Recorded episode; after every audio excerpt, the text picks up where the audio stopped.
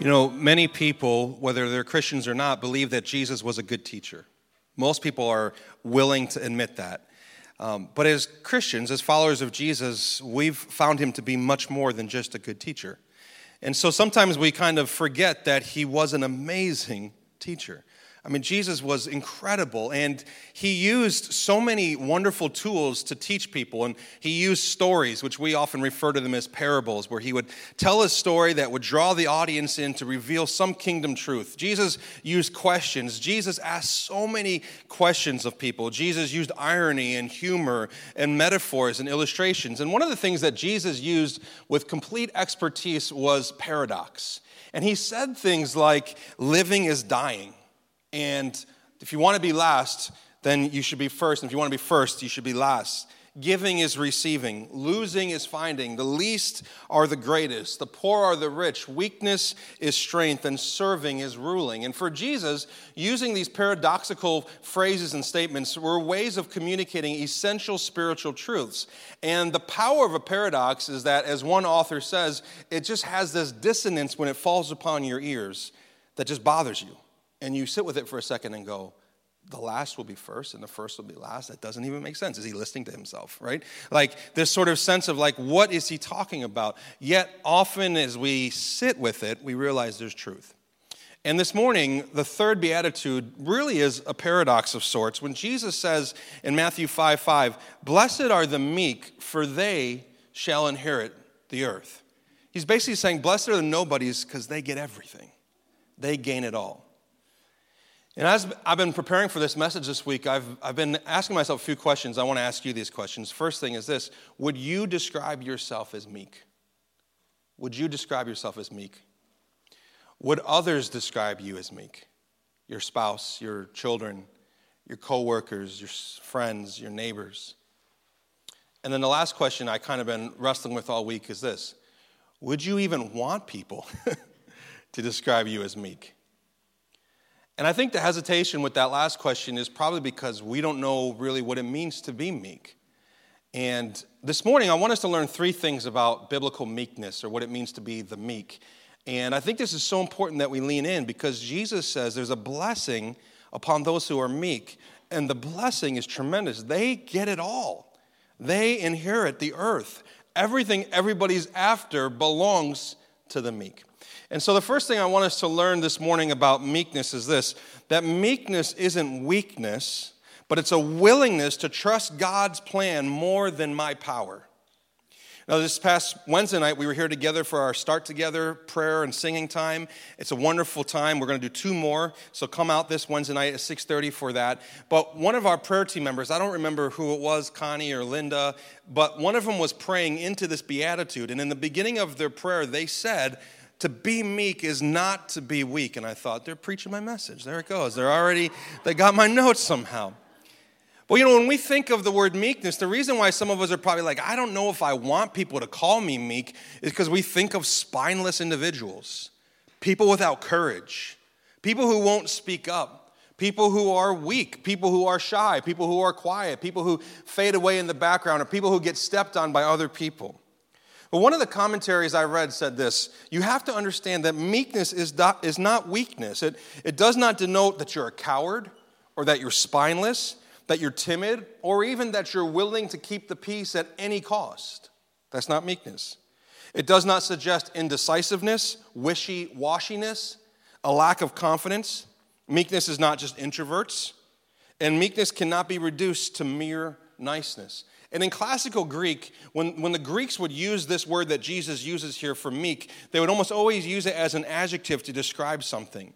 And some of the ways that they would do it, so they would use meek to describe an animal, but what they were saying is it's a tame animal. Or medicine, meaning it was a soothing medicine. A word that someone would speak, meaning it was a mild word. Or a breeze that was gentle. So one of the best ways for us to understand meekness is that it's an adjective that affects the way we do everything. So meek people don't, it's not that meek people don't show up or speak up, it's how they show up, and it's how they speak up. And one of the simplest definitions of meekness is that meekness is power under control. Meekness is power under control. Now, I have three girls, and so the way I play with them growing up is very different than if I had three boys. Agreed? Right? And so, like, just the other day, I'm playing Barbies with Madeline. Like, you don't usually do that with a 7-year-old boy, but that's what Maddie wants to do. Now, if I had sons, like Fuad here has a couple sons, and so when he plays with his boys, I bet it's a little more interactive. I bet there's wrestling and there's some grabbing and there's some pinning and there's some that sort of. My girls aren't into that. They don't. I tried. They're not interested. They don't want to do it. They've seen me. They see how big I am. They're like, I'm not in. And so, but boys are dumb. They'll wrestle anybody. And so they'll wrestle. And so, you know, I've not witnessed Fuad wrestling his boys, but I have to imagine that although Fuad is stronger and more powerful and fully capable of pinning them and punishing them and winning and then rubbing it in their face, he doesn't do it, right? Am I right? He doesn't do it. He doesn't do it because he loves them. And he wants them to enjoy the interaction. And so when you see a father wrestling with his son or his daughter or playing sports against his children, often what you see, and same things with moms, of course, often what you see is power under control. They have the power to dominate and to win and to destroy, but they have power under control. So if meekness is power under control, we have to ask ourselves the question, whose control is it under? We might say, well, it's under my control, and that's partially true because we are talking about self-control, but you have to remember what Paul says in Galatians 5:22 and 23. Self-control is not a fruit of your effort. Self-control is not a fruit of your desire. Self-control is a fruit of the Spirit. So ultimately, control, whose control is power really under for a meek person? It's truly, really under the power of God. Now, what does this look like? Let me give you some examples. This idea of a willingness to trust in God's plan more than in my power. One way it looks is a willingness to trust God's plan even when you know you could manipulate a situation to go your direction. Even when you know you could use your power, your ability, your persuasive words, your influence, your authority to get your way. Meekness says, I'm willing to embrace God's plan more than trust in my power. And I've learned that when things don't go our way, we kind of fall into two categories of people. There's the screamers and there's the schemers. And the screamers blow up. They're explosive. They're loud. They yell. It's not very useful, but it's very loud. And then the schemers, and sometimes we're both of these things. We scream and then we scheme. But the schemers, and I fit more in this category if I'm being honest, the schemers immediately go, how do I fix this? How do I spin this?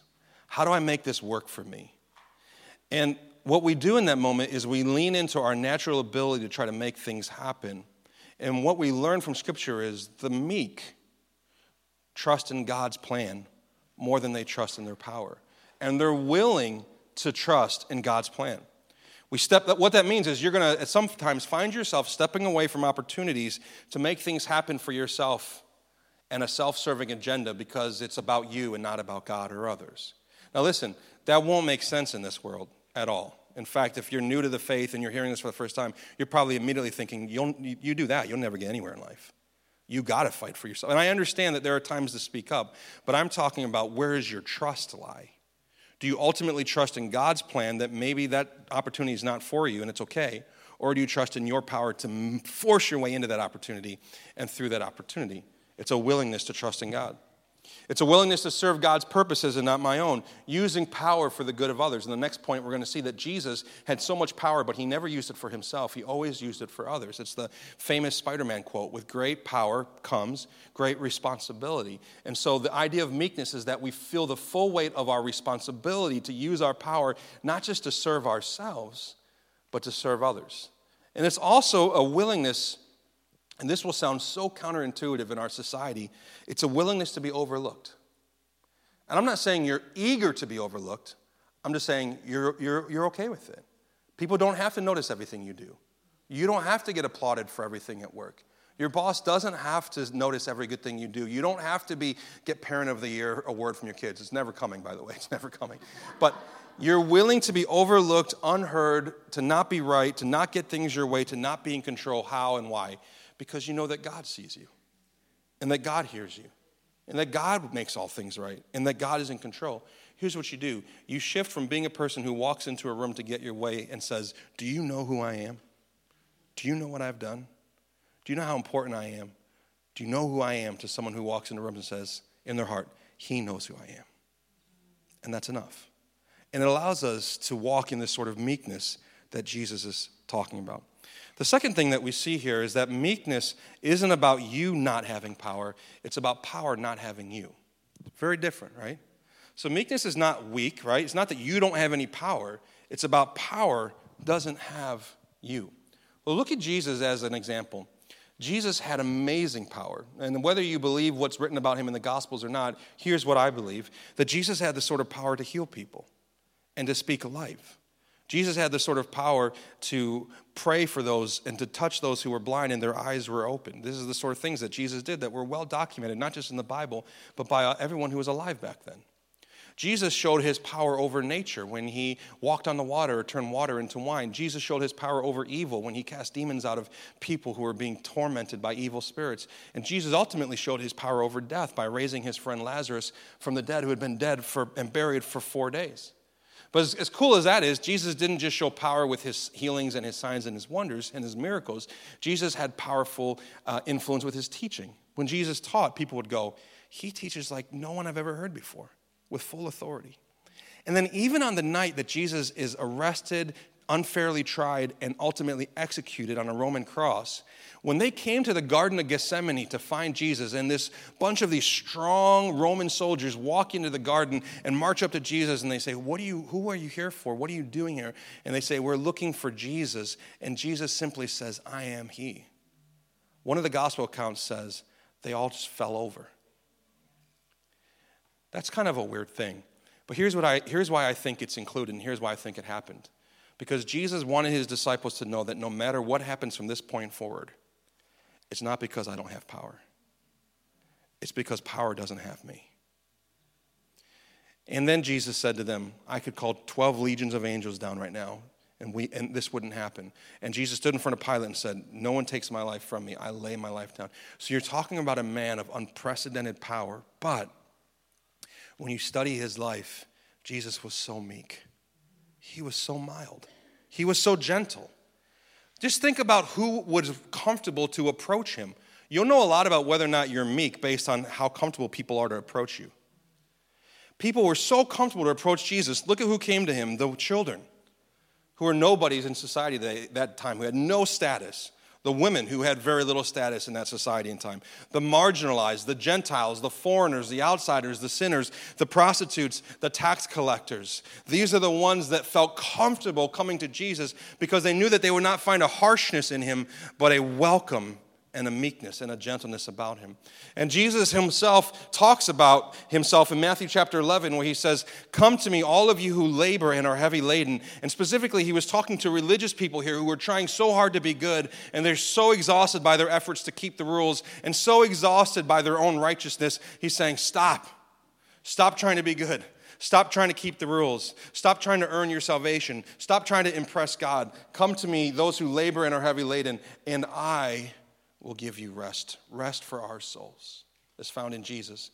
And then he goes on to describe himself. "Take my yoke upon you." This sort of imagery, this illustration, this metaphor of two animals yoked together. One strong, proven animal and one young, unproven animal would be yoked together so that the young, unproven animal would learn how to do the work. And really, the strong animal would do 95% of the work.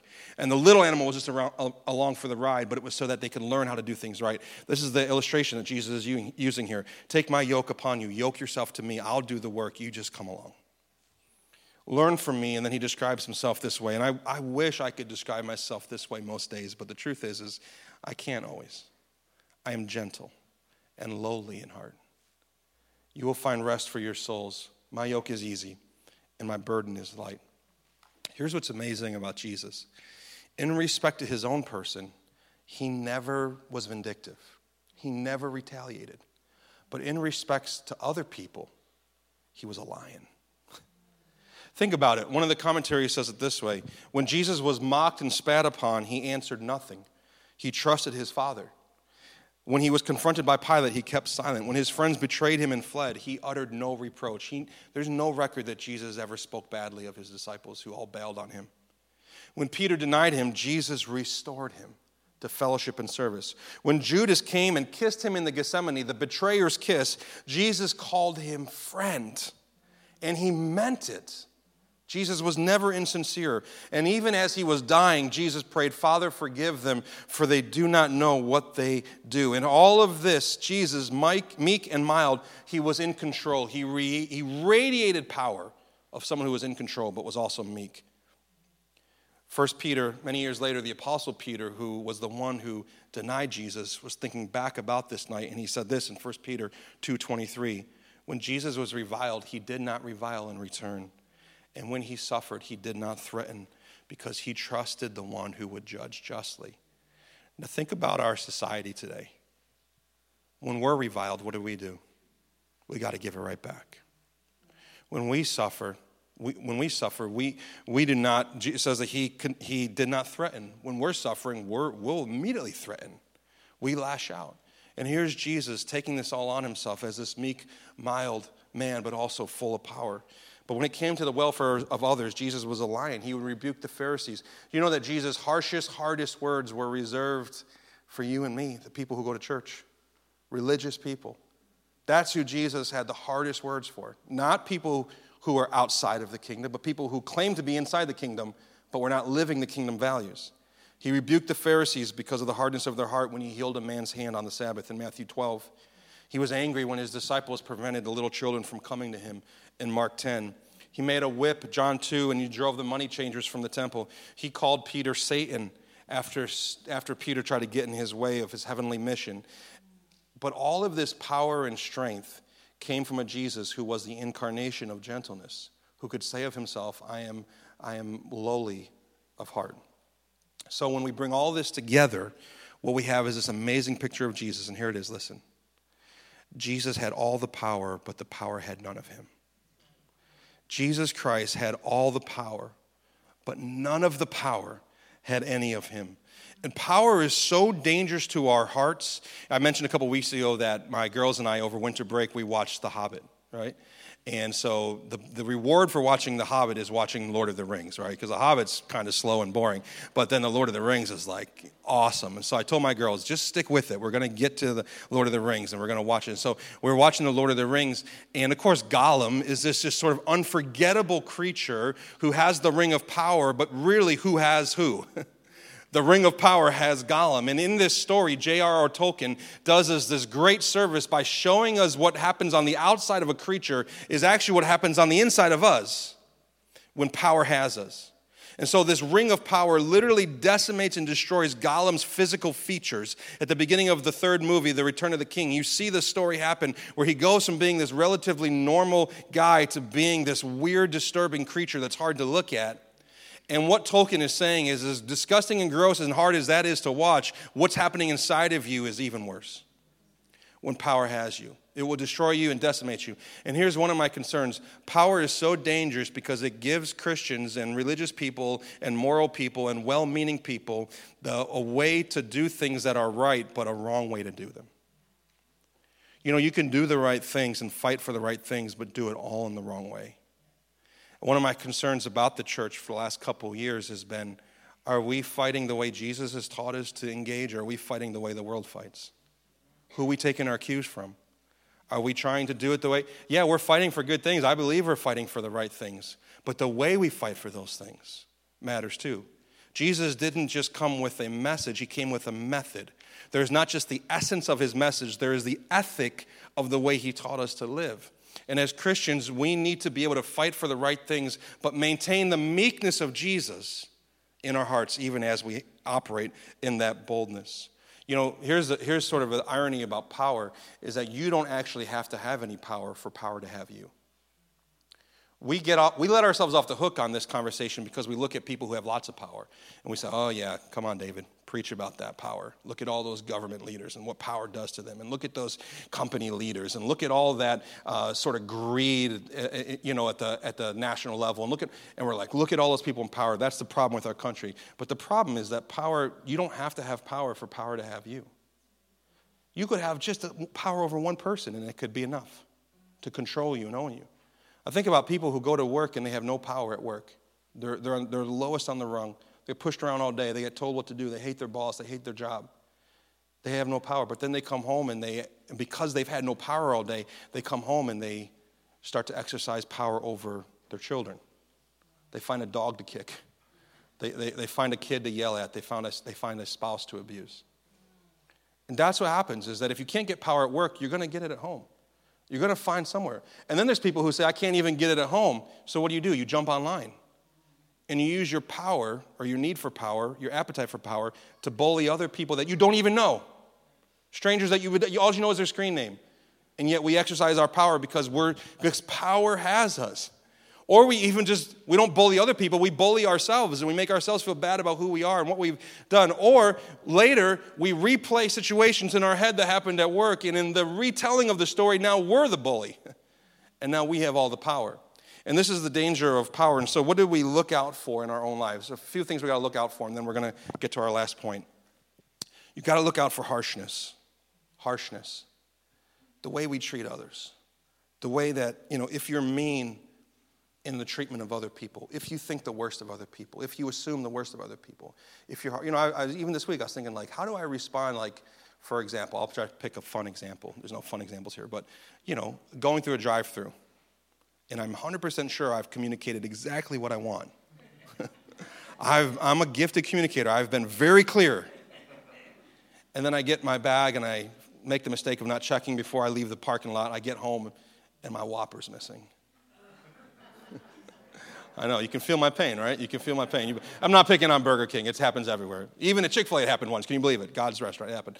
And so I get home. Now listen, should I go back and get my burger? Yeah. I paid for it. I'm going to go get my burger. But how much does that moment control my emotions, and for how long? And what is my interaction like with them, these people who are just trying to do their best, when I get, right? So watch yourself. What's your heart? How do you talk to your children? How do you talk to spouses? How do you talk to each other? How do you talk about people in leadership? That harshness is something to look out for. Another thing to look out for is vengefulness. If you're the type of person that people say of you, never, ever get on that person's bad side. That's not meekness. That's something else. If you're vengeful and you're known as someone to never cross and you always get your pound of flesh, be on guard. How about uncontrolled? If you're a person when rage fills your soul so that life is just a series of explosions that are occasioned by the fools in your life, and you easily justify your behavior because these fools, I like the word clowns, these people, these, whatever. We use these words to justify our explosions of rage. And then the last one, and this is going to bring us to our last point, is grasping. If you're always grasping to be first, to get yours first, if you care little about how your actions affect other people's, beware. And this is what Jesus is saying. Well, here's the four: harshness, vengeful, uncontrolled, and grasping. But if I were to summarize Jesus' parable, and this is what we're going to close with, Jesus is saying, the meek gain everything because they grasp for nothing. The meek gain everything because they grasp for nothing. There's a story in the Old Testament. A man named Abraham has a son named Isaac. These are patriarchs of the Jewish faith. Isaac has twins, Esau and Jacob. Esau is the older twin, and as Esau is born, clinging to his foot is his little brother Jacob. And so they name him Jacob, which can mean heel grabber, supplanter. And for the rest of Jacob's life, that's his character. That's who he is. He's always grasping after power, after woman, after money, after influence. Jacob is a grasper. And the truth is every single one of us has a little bit of Jacob in our hearts. We're grasping after respect. We're grasping after importance. We're grasping after love. We're grasping after comfort. We're grasping after power, after glory. But what does all our grasping cost us? Every now and then I like to mention Mickey, our dog, just so you know he's still alive. And we still have him. And Mickey is just over a year old, getting a little less dumb every day, I think. And but Mickey is a hound, and so he likes to play fetch, but he doesn't like to give up the thing that we're playing fetch with. So he'll run, he'll grab his rope in his mouth, and he'll run to me, and he'll get right at my, and he's begging me with his eyes, let's play. And I'm like, I'm down. And then I reach for it, and he runs away. I'm like, Mickey, you are the stupidest dog in the world. I can't play fetch with you if you won't let go of the thing in your mouth. The very thing you're grasping to is grasping onto is preventing you from receiving this joy of playing with your master. It's so true of us that many times the things that we grasp after and that we grasp to, we think that they're giving us joy, but they're actually preventing us from a greater joy. What the Lord ultimately has for us. The meek grasp for nothing, but the reward for meekness is truly amazing because Jesus said, they shall inherit the earth. And as we close, we're going to have a couple water baptisms and we're going to sing. Listen, what does it mean to inherit the earth? Some people say it means the kingdom of God in our midst, and that's true. Some people think it means the new heavens and the new earth, that someday the meek will inherit the new heavens and the new earth, and that's also true. But actually what I think Jesus is saying here is this. Listen, that all the things that people want most in this world, the meek already possess. They already have it. What do people really want in this world if they're being honest? They want freedom. They want peace. They want joy. And they want contentment. That's what they really want. That's the earth. And here's what Jesus is saying. If you're meek, then you have true freedom because you're free from strife and struggling and proving yourself. If you're meek, then you already have peace because you don't have the need to get and gain. You can rest and you can have peace. You can have joy if you're meek because you see the good in others instead of always seeing the bad in others. And you can have contentment if you're meek because the meek enjoy what they have and are glad at what other people have. It's the meek who own the earth now, as one commentary says it this way, because their life is free. Listen. The meek, the life of the meek, their life is free from the tyranny of just a little more. Just a little more. One more promotion. One more title. One more relationship. One more accomplishment. One more experience. The meek are free from it. You know what that means? They have everything everybody really wants. They inherit the earth. It's all theirs. How can we be meek? Couple thoughts, and we'll finish. Number one, we have to remember the first two Beatitudes from the last 2 weeks, because this is really a sequence that Jesus is teaching us. You have to be poor in spirit. We talked about 2 weeks ago, which means you have to understand your spiritual poverty. You can't save yourself, but Jesus saved you. Number two, we have to be willing to mourn, repent of our sin, and lament of the brokenness in the world around us, trusting that God sees all, knows all, and will do something about it. And if we will embrace spiritual poverty and a spirit of mourning, biblical mourning, then we will find the fruit of that, the inevitable fruit of that will be, we will be surprisingly meek. We won't think too much of ourselves, but we'll think so much of others. The second thing that we have to do is we have to realize that meekness is a gift that we must receive by grace. It's not something you can earn. What a cruel irony to walk out of here this morning thinking I'm ambitious to be meek. Talk about a paradox. An oxymoron. We don't get meekness through our effort and our determination and our ambition. We receive it as a gift from God, the grace of God. And then the third thing that we must do to be meek is, as Jesus invited us to do, we must yoke ourselves to Jesus, who was the incarnation of gentleness and lowliness. Look at how Paul says it in Philippians chapter 2. He says, have this mind among yourself, which is in Jesus, who though Jesus was in the form of God, he did not count equality with God a thing to be grasped. Jesus grasped after nothing so that he could gain everything, not for himself, but for you and for me. And if Jesus had been unwilling to let go of what it meant to be above all in heaven and not come down to earth, then you and I would have no hope. But Jesus gave it all up so that we could gain all. And because he grasped nothing so we could gain everything, we can grasp after nothing and gain everything. He emptied himself by taking the form of a servant, being born in the likeness of men, and being found in human form. He humbled himself by becoming obedient to the point of death, even death on a cross. Jesus Christ, the mighty God of the universe, showed up in meekness so that we might know what it looks like to be his people. Remember, it's not weakness. It's a willingness to trust in God's power and plan more than my power and plan, right? So it's not about you not having power. It's about power not having you. And so what do? We grasp nothing so that we can gain everything for God. Let's pray together.